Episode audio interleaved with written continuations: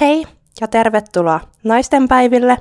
Minä olen Tuulia Taipale ja mä tuun haastattelemaan erilaisia ihmisiä täällä päivien aikana.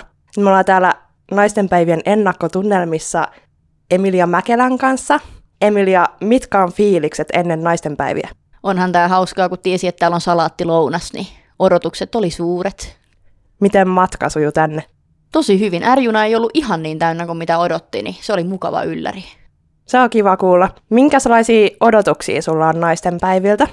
Ehkä semmoinen ykkösjuttu, niin kokeneiden kristittyjen naisten mielipiteet ja jotenkin semmoinen elämän kokemus, mitä saisi vähän imeä, kun itsellä on historia tuolla nuorisotyössä, missä vetää nuorten iltoja, niin se on ihana kuulla välillä semmoista oikeasti kokeneen kristityn ehkä näkökulmia elämään, niin ei ne niin kuin omat 20 vuotta ehkä tunnu enää niin, niin suurilta ja ja semmoiset ongelmat, mitkä ehkä tässä iässä tuntuu ihan, että vau, kuinka mä nyt selviän, miten mä työllistyn, mutta sitten kun on ihminen, joka on ollut uskos vaikka se 50 vuotta ja on niin kuin nähnyt elämää, niin ei ne omat ongelmat ole enää ihan niin isoja. Niin, niin. Se on jotenkin toisaalta rohkaisevaa. Muutkin on selvinnyt, niin kyllä mäkin selviän. Sitä fiilistä odotan. Mennään seuraavaksi tonne aloitustilaisuuteen. Me perattiin meidän lastenlapsen kanssa perunapeltoja. Se oli semmoinen rikkaruoho, ei varmaan tiedettä, kuin elämänlanka. Se meni sitä perunanvartta pitkin näin ja siis se kukki kauniille valkoiselle. Niin tämä lapsi sanoi, että mummu, tämä on ihan kuin synti. Näin sekin tulee meihin ja se kiertää uskovan ihmisen ympäri. Ja jos ei se pistä sitä poikki ja usko anteeksi, niin se tappaa sen. Ja se kukkii kauniille valkoiselle, kunnes se muuttuu mustaksi. Tämä on ihan totta. Tätähän vihollinen yrittää, mutta sillä ei ole mitään oikeutta meihin, koska me olemme siirtyneet kuolemasta elämään saatanan vallasta Jumalan valtakuntaan. Sen tähden Jumalan lapset tarvii evankeliumia tänä päivänä. Säkin saat uskoa kaikki ne synnit anteeksi, mitä vihollinen sua kiusaa. Kiitos opetuksesta, Liisa Pura. Sä siinä monessa kohtaa sanoit sitä, että miten eri tavoilla sielun vihollinenkin voi vaikuttaa meidän elämässä, niin miten sitten sellaisessa tilanteessa, kun huomaa, että mun oma elämä on ristiriidassa uskon kanssa, mistä sä myös sanoit, että näin ei saisi olla, niin miten siinä tilanteessa voisi sitten toimia? Onko sulla siihen jotain neuvoa? No mä oon oikeastaan omassa elämässä monta kertaa kokenut, että vihollinen yrittää, niin kuin, sehän yrittää murtaa meidän uskoomme, uskoomme. Ja mulle ei muuta keinoa kuin silloin taas takaisin ristiin juureen ja pyytää, koska Jeesus on antanut meille voiman tulla Jumalan lapseksi, niin Jeesus antaa meille siinä taivaan tielle myöskin voiman olla Jumalan lapsena, että ei ole muuta kuin takaisin ristiin ja Jeesuksen veri ja sovitus ja pyytää Jeesukselta voiman, että saisi taas ojentaa siihen Jumalan tahtoon oman elämäänsä. Koska loppujen lopuksi ajatellaan, että mäkin olen ollut niin kauan uskossa, niin on ollut kyllä monenlaisia päiviä. Mutta se on aina kaikista suurin ihme, että Jumala on uskollinen lapsillensa. Kannustit tosi paljon käyttämään omia lahjoja Jumalan vaatakunnan työssä. Mitä sä haluaisit sanoa sellaiselle, joka ehkä vielä etsii omaa sitä palvelupaikkaansa niin, Jumalahan on jokaiselle lapselle antanut omat tehtävät ja me ollaan siinä viinipuussa kiinni, siinä Kristuksen viinipuussa ja, ja sen tähden ei siellä ole yhtään semmoista oksaa. Jos se virtaa Jumalalta se voima, Jeesukselta se pyhän henken voima, niin, niin sillä on lahjat sillä lapsella. Mutta silloinhan myöskin taas sielun vihollinen sanoo, että ei sulla mitään lahjoja ole, että, että älä nyt vaan aukase suutas tai tee mitään semmoista, mikä ei oikein sovi sinulle koska taivaan isän tahtohan on, että varsinkin nyt tämä aika, mitä me eletään, on sellaista aikaa, että, että jokaisen Jumalan lapsen tulisi nyt laittaa omat lahjansa, ja eikä se tarvitse välttämättä olla mikään niin suuri sellainen ihmisten mielestä suuri, suuri vaan se, että palvelu on yksi, jota tarvii Jumalan lasten. Kyllä Marttoja tarvitaan seurakunnassa, mutta sitten on se Marian lahja, että me saadaan olla jokainen myöskin niin Martat kuin Mariat, niin Jeesuksen todistajana – ja kun Jumalan sanalla on niin valtavan ihmeellinen voima, että kun mä oon saanut syntyä semmoiseen sukuun, suku meitä oli kymmenen lasta ja me ollaan tultu, kaikki tytöt tuli peräkkäin uskoon. Yksi tyttö tuli kyllä vasta ennen kuolemaansa, mutta joka tapauksessa, että me nähdään se, meidän suvussa, että ne siemenet, mitä me kylvetään, on ne, vaan se on rakkaus, on yksi hirmu tärkeä, ja toinen on todistus. Koska kun me jaetaan näitä Jumalan siemeniä ihmisten sydämeen niin omassa suvussa kuin vieraillekin, niin ne siemenet vaikuttaa, koska ne on Jumalan sanan siemeniä. Ne ei palaa tyhjänä. Ne lähtee kasvamaan sitten kun on Jumalan aika ja kun ihminen antaa sille Jumalalle mahdollisuuden, että esimerkiksi tämä mun yksi sisko, joka tuli vasta ennen kuolemansa uskoon, niin hänen ensimmäiset sanansa oli syöpäleikkauksen jälkeen, että minun on niin paljon kylvetty elävää Jumalan sanaa ja ne on ollut mun sydämessäni niin kuin kellarissa, mutta nyt ne tuli kaikki suusta ulos. Ja silloin me tajuttiin, että ei Jumalan siemenet kuole ihmisten sydämissä, vaan sit kun on aika, kun se ihminen uskaltaa kun Raamattu sanoo, että sydämen usko ja suun tunnustus, molemmat asiat on meille Jumalan lapsille tosi tärkeitä. Sydämen usko on se, mikä Kristus meillä antaa, kun me otetaan Jeesus vastaan. Ja toinen on se, että me tunnustetaan suullamme Jeesus Herraksi. Koska sen jälkeen, kun me tunnustetaan Jeesus Herraksi, niin me saamme voiman olla Kristuksen todistaja, koska henkivalla pakenee sellaista ihmistä, joka on tunnustanut olevansa Jeesuksen oma niin sen tähden niin ne lahjat, mitä Herra on meille antanut, niin jokaisen tulisi rukoilla, että mikä on mun lahjani, koska Jumala kyllä sen meille selvittää. Niin selvitti mullekin, vaikka mä olen maalaistalon emäntä ja mulla ei ole siinä mitään koulutusta, mutta mä olen luottanut aina, että Jumala kouluttaa jokaisen lapsensa, kun me luetaan Jumalan sana, käydään sanan kuulossa, rukoillaan ja ennen kaikkea rakastetaan, koska rakkaus on Kristus meissä jotain tällaisia ajatuksia. Mä haluan rohkaista jokaista, jokaista, että nyt tarvitaan jokaista lasta, koska vihollinen hyökkää kaikkensa nyt Suomessakin. Mutta se, että Raamattu lupaa, että kun paha pahenee, niin pyhä pyhittyy. Kiitos haastattelusta.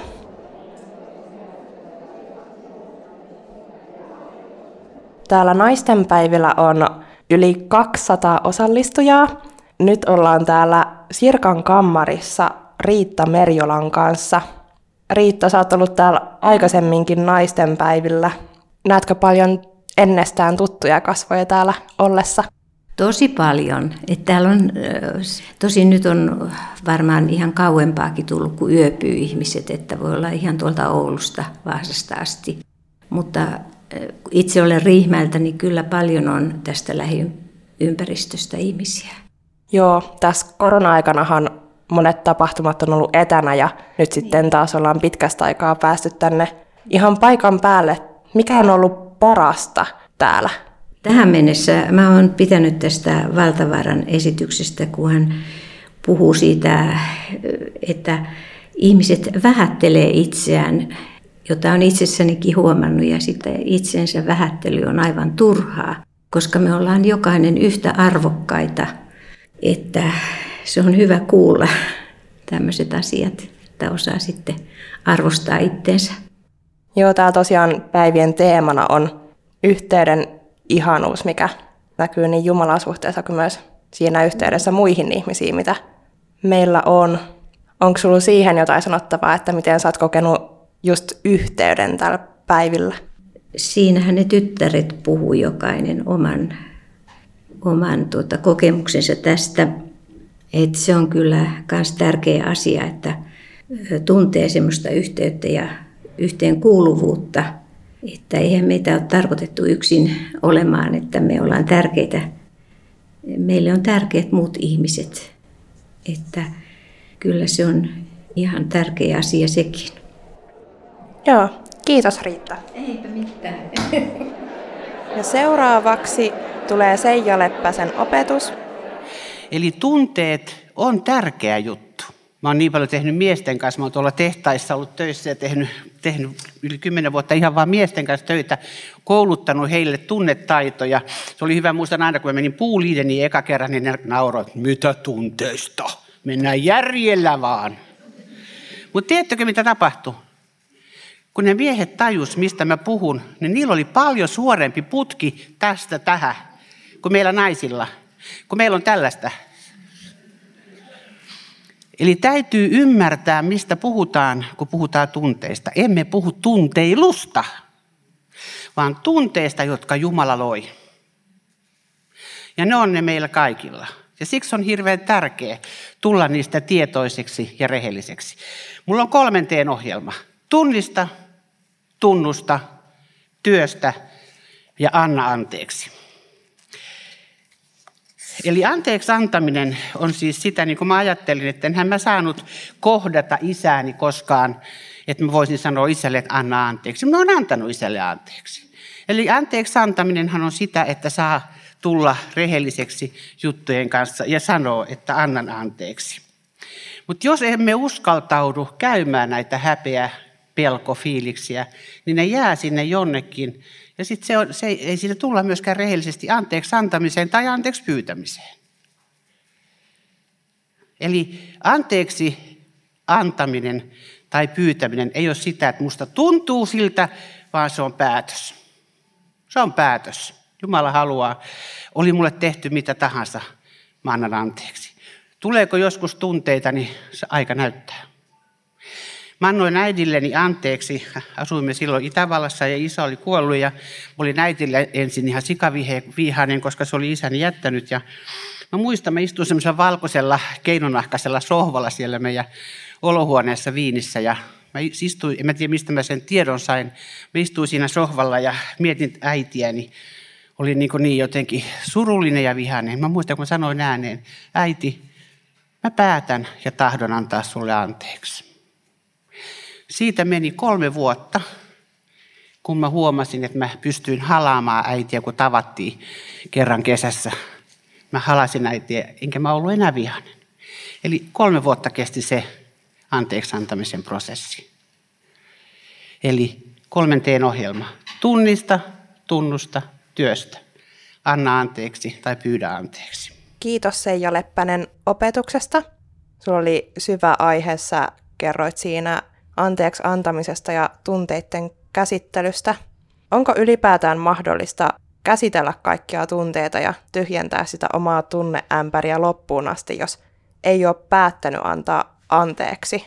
Öö, sanotaanko näin, että mitä syvemmistä tunteista, miten ehkä varhaisimmassa vaiheessa tapahtuneita pettymyksiä ja kriisejä, sen kauemmin se saattaa viedä. Mutta kun se ämpäriä, tunneämpäriä tyhjennetään, niin se ei välttämättä tapahdu kerralla, vaan voi olla, että osa tunteista tulee tänään, osa tulee kymmenen vuoden päästä. Eli tavallaan ei kannata hätäillä, jos ei heti tuu. Mutta pointtihan on siinä tunteiden käsittelyssä se, että totuus tekee vapaaksi, eli kannattaa kuunnella, mitä tänään tulee. Ja jos mä tiedän jo, että siellä on traumatunteita tai häpeätunteita, niin puhi se ulos.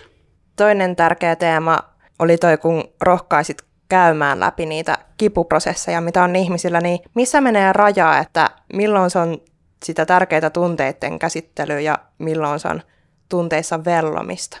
No ehkä siihenkään ei voi panna yhtä rajaa sillä, että se on automaattisesti näin, mutta sanotaanko tunteissa vellominen näyttäytyy epärehellisyytenä, tunteissa vellominen näyttäytyy semmoiset on ihmisiä, jotka on aina alakuloisia tai ihmisiä, jotka on aina ylivireisiä. Eli kyllä se kertoo niin siitä, että ihminen ei ole niin balanssissa oman tunnemaailmansa kanssa.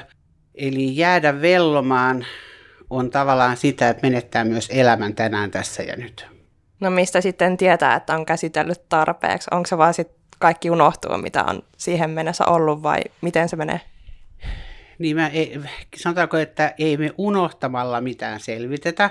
Eli solutasollehan kaikki jää, että unohdus ei, mutta kun tietää käsitelleensä kipunsa ulos, kun kokee, sanotaan nyt esimerkkinä vaikka se isän itsemurha, että kun mä oon sitä riittävästi käsitellyt tunnetasolla, niin mä voin puhua siitä ilman, että se kipu on päällä enää. Se on niin loppuun käsitelty. Niin se on vähän kaikissa asioissa, että sitä pitää niin kauan prosessoida, että sä vapaudut. Joo, kiitos. Kiitos. Täällä on osallistumassa myös Regina Leppänen. Regina, mikä on meininki täällä naisten päivillä? Ihan mahtava. Täällä on todella niin kuin lämmin tunnelma ja, ja todella semmoinen, näiden päivien teema on yhteys. Niin se yhteys toteutuu täällä, että vaikka, vaikka ei ole, mulla ei ole niin sanotusti omaa kaveria mukana, niin mä en ole hetkeäkään kuitenkaan ollut sillä yksin. Jos sun pitäisi valita joku yksi kohokohta tämän viikonlopun ajalta, niin mikä se olisi? No, mun, mun mielestä se oli toi Leppäsen Seijan puhe.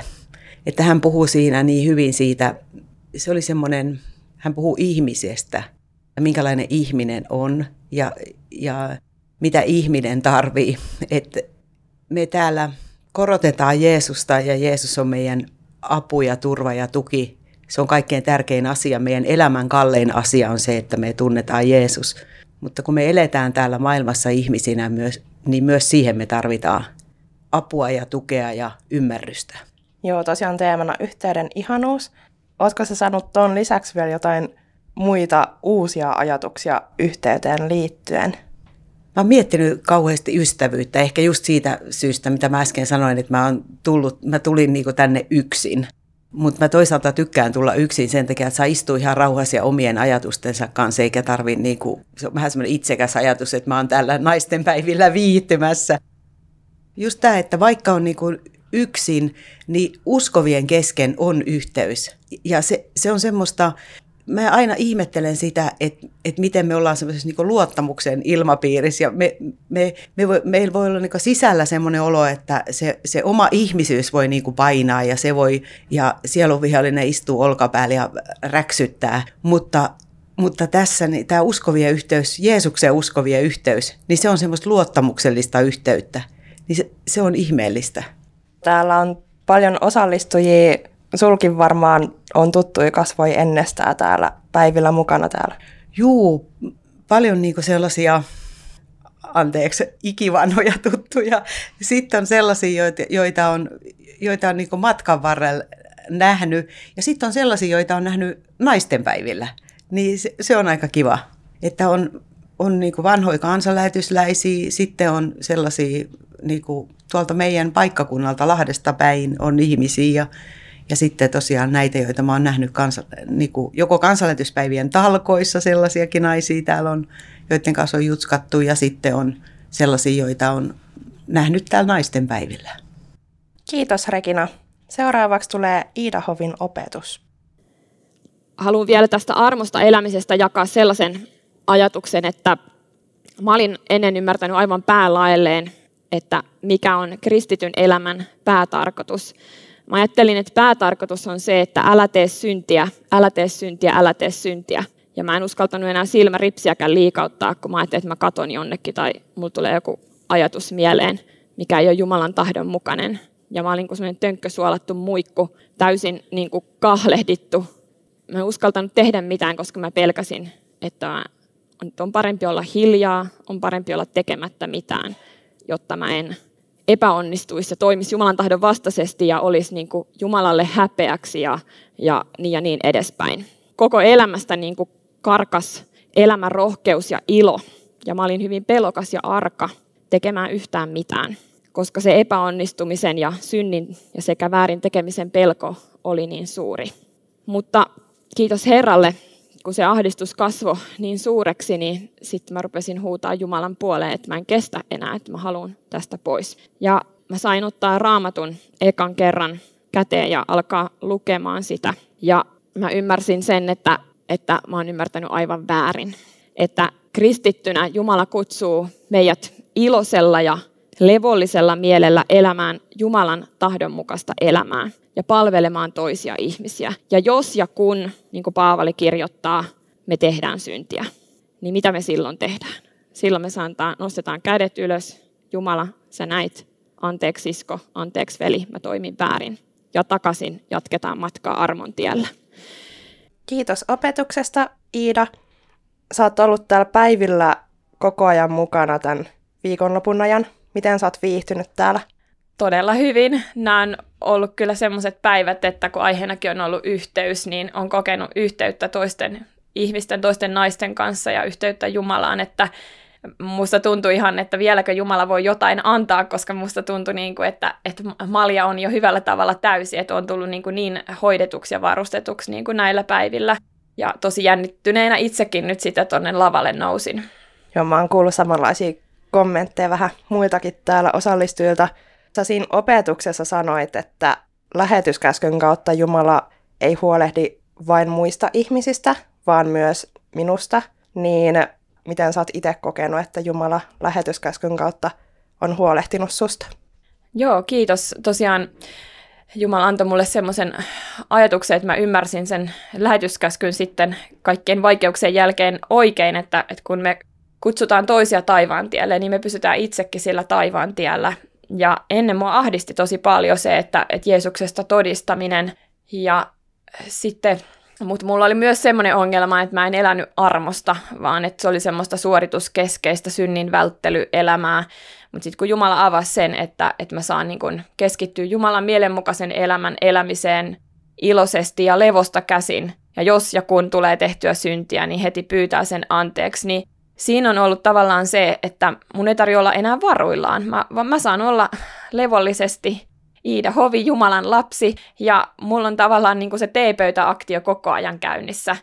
Eli just vaikka eh, tämän viikon keskiviikkona tulin junalla kotiin, niin vastakkaiselle puolelle istui eräs mies, ja mä siinä tein läppärillä töitä, ja sitten se mies niin kuin, otti muhun katsekontaktia ja sanoi, että, että me taidetaankin tuntea, ja sitten mäkin tunnistin sen, mutta en edes muistanut kaverin nimeä, ja, ja tota, hän halusi alkaa munkaan juttelemaan, hänen äitinsä oli kuollut, ja, ja tota siis yritettiin puhua ihan rauhallisesti, mutta siis puhuttiin niin syvällisiä asioita siis hänen itsensä toimesta, että mua melkein itseäkin jo niin kuin vähän hävetti, että nyt menee jo vähän liian syvälliseen, että onko tämä nyt ihan niin kuin sopivaa, mutta koska hän itse, itse niin kuin halusi sitä omaa elämää avata, niin mä sitten raamatun pohjalta siihen aina vastasin hänen kysymyksiin. Ja siis tällä, tämmöisiä tilanteita niin tulee, tulee ihan koko ajan. Ja, ja, ja tota, torilla olin, olin kohtaamassa ihmisiä tuossa marraskuussa, ää, ei tosin niin kuin evankeliointimielessä lähtökohtaisesti, vaan, vaan politiikan saralla, niin tuli yksi maahanmuuttajamies, jota en,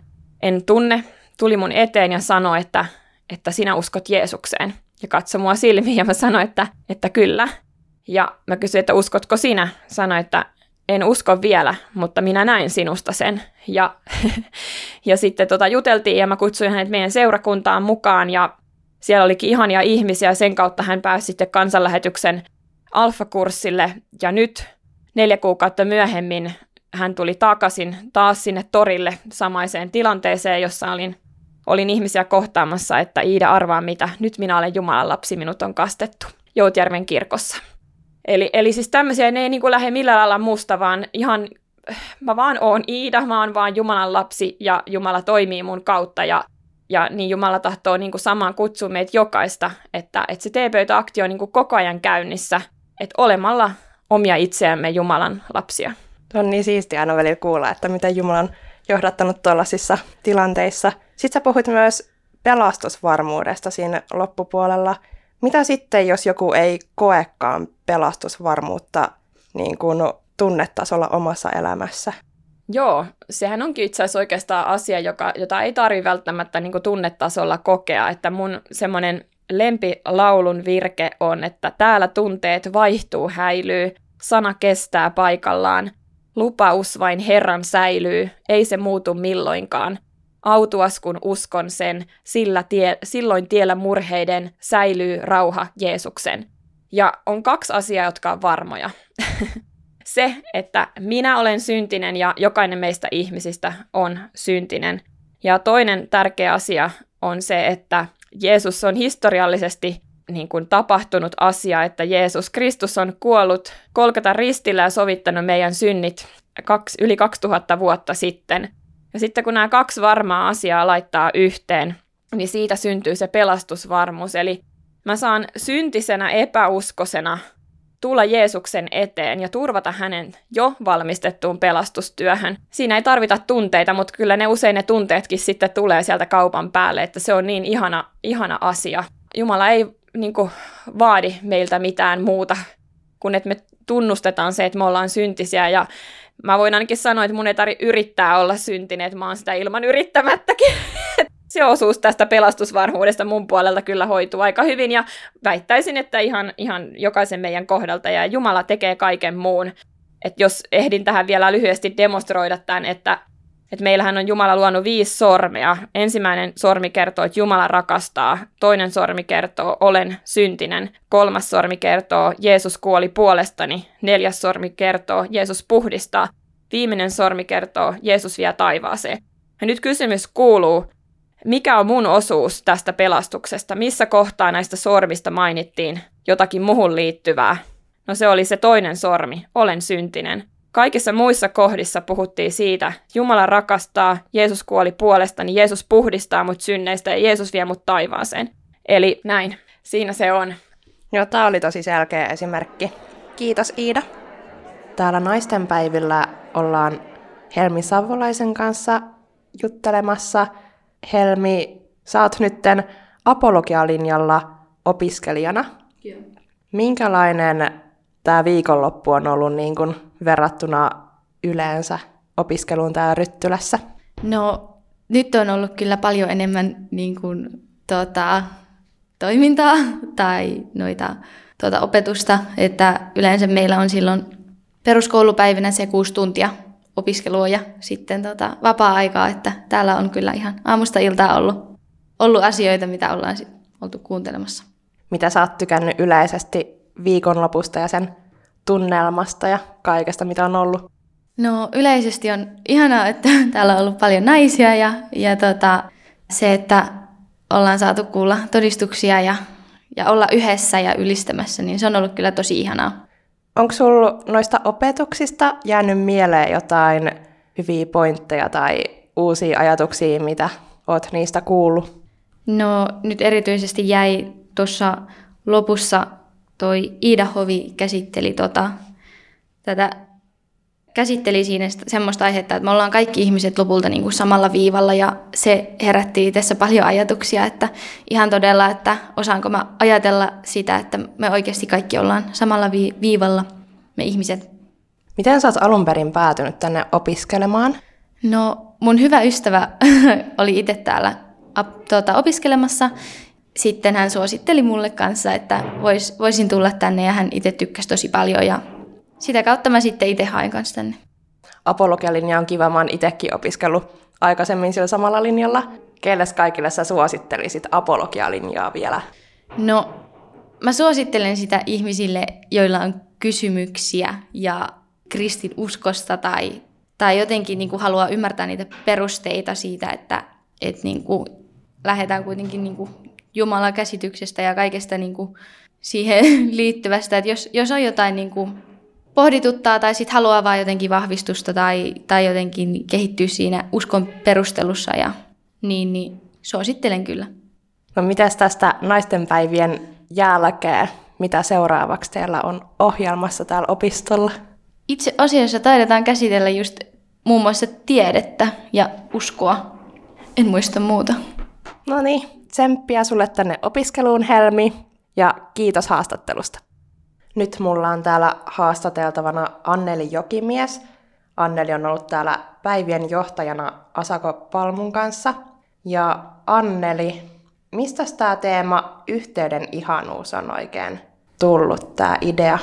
Meillä oli syksyllä tämä naistenpäivätoimikunnan kokous, jossa meillä on tapana aina suunnitella näitä päiviä. Ja sitten semmoinen suositus on ollut jo pitemmän aikaa, että, että mietitään jo etukäteen näitä teemoja, mitä sitten siellä. Ja mulla on ollut aina tapana tehdä ihan luettelo, että siinä on ollut sitten niin paljon niitä teemoja, että, että tota, sieltä löytyy myöskin eri tilanteisiin se otsake. Ja jotenkin mulle itselle tämä yhteyden ihanuus niin kuin pomppas ihan sillä lailla kaikkein päällimmäiseksi, koska nyt on ollut korona-aika ja, ja tuota, ollaan jouduttu jopa olemaan kuuden hengen tapahtumassa ja, ja tuota, nyt on sitten mahdollisuus tulla yhteen. Niin mä ajattelin, että tämä on semmoinen, joka yhdistää varmasti monia, että ihanaa, että nyt saadaan taas kokoontua yhteen.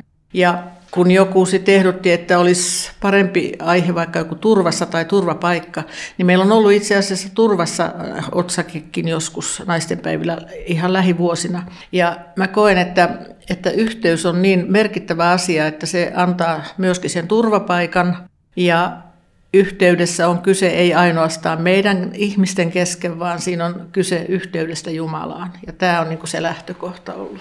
Millaista on ollut mukana suunnittelemassa naisten päiviä? Jostain syystä mä olen ollut aivan erityisen innostunut näiden naisten päivien suunnittelussa. Ehkä se johtuu siitäkin, että, että mulla loppui viime keväänä omaishoitajana toimiminen ja, ja se rajoitti aika paljon. Mä silti on ollut kyllä näiden päivien suunnittelutoimikunnassa jo useita vuosia, mutta että nyt oli enemmän vapautta toimia siinä. Haluatko kertoa vielä tähän jotain yleisiä tunnelmia tapahtumasta, millaista täällä on sulla itselläsi ollut oma kokemus? No musta on ollut riemastuttavaa nähdä se, että, että täällä pyhähenki on tuonut iloa ja yhteyttä ja, ja tuota, erityisesti mä oon iloinut siitä Israel-tapahtumasta kello 13 lauantaina ja ehkä sen takia, että mun mielestä Israel on semmoinen aihe, että me tarvitaan, se, se on hyvä ottaa joka tapahtumaan jollakin tavalla esille ja ja siis kun meillä yleensä on lähetystilaisuus lauantaisin, niin niin mä sanoisin, että tämä ei niinkään ollut lähetystilaisuus, vaan, vaan siinä oli Israel ajassamme ja Exodus ja kaikki se, mikä liittyy Israelin tähän päivään. Ja se, että tämä Heidi oli pitämässä sen hienon tuota, videoalustuksen siitä, Hesekielin villiveikkausvideo, niin, niin tota, se, se loi niin semmoisen perustan tälle, tälle tilaisuudelle ja ja, ja sitten siihen tuli sellainen henkilö, joka oli hiljattain käynyt Israelissa ja sitten äh, lähetti pariskunta, jotka on lähdössä. Niin siihen tuli niin sitten tätä ulottuvuutta. Mutta äh, se, että raamatussa sanotaan, että joka Israelia siunaa, sitä minä siunaan. Eli meidän tehtävä on siunata Israelia. Ja näin ollen niin tämä ansaitsi paikkansa näillä naisten päivillä. Toinen asia, mikä mua riemastutti, oli se Riku Rinteen konsertti. Siis se oli aivan mahtavaa, että, että Rikulla oli siihen niin kuin semmoinen rohkaisun sanoma naisille. Ja hän oli niin aidon sellainen vilpitön ja, ja, ja nöyrä. Ja kuitenkin siis se oli niin kuin täynnä pyhän hengen semmoista voitelua ja riemua, että, että se oli, mä uskon, että se oli semmoinen, mikä riemastutti hyvin monia. Kiitos Anneli. Tällaiset naistenpäivät tällä kertaa.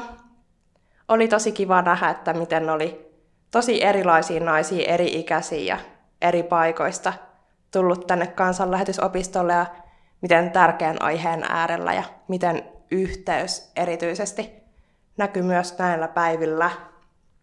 Seuraavat naistenpäivät on 2024 maaliskuun ensimmäinen viikonloppu. Sinne tervetuloa kaikki naiset. Kiitos.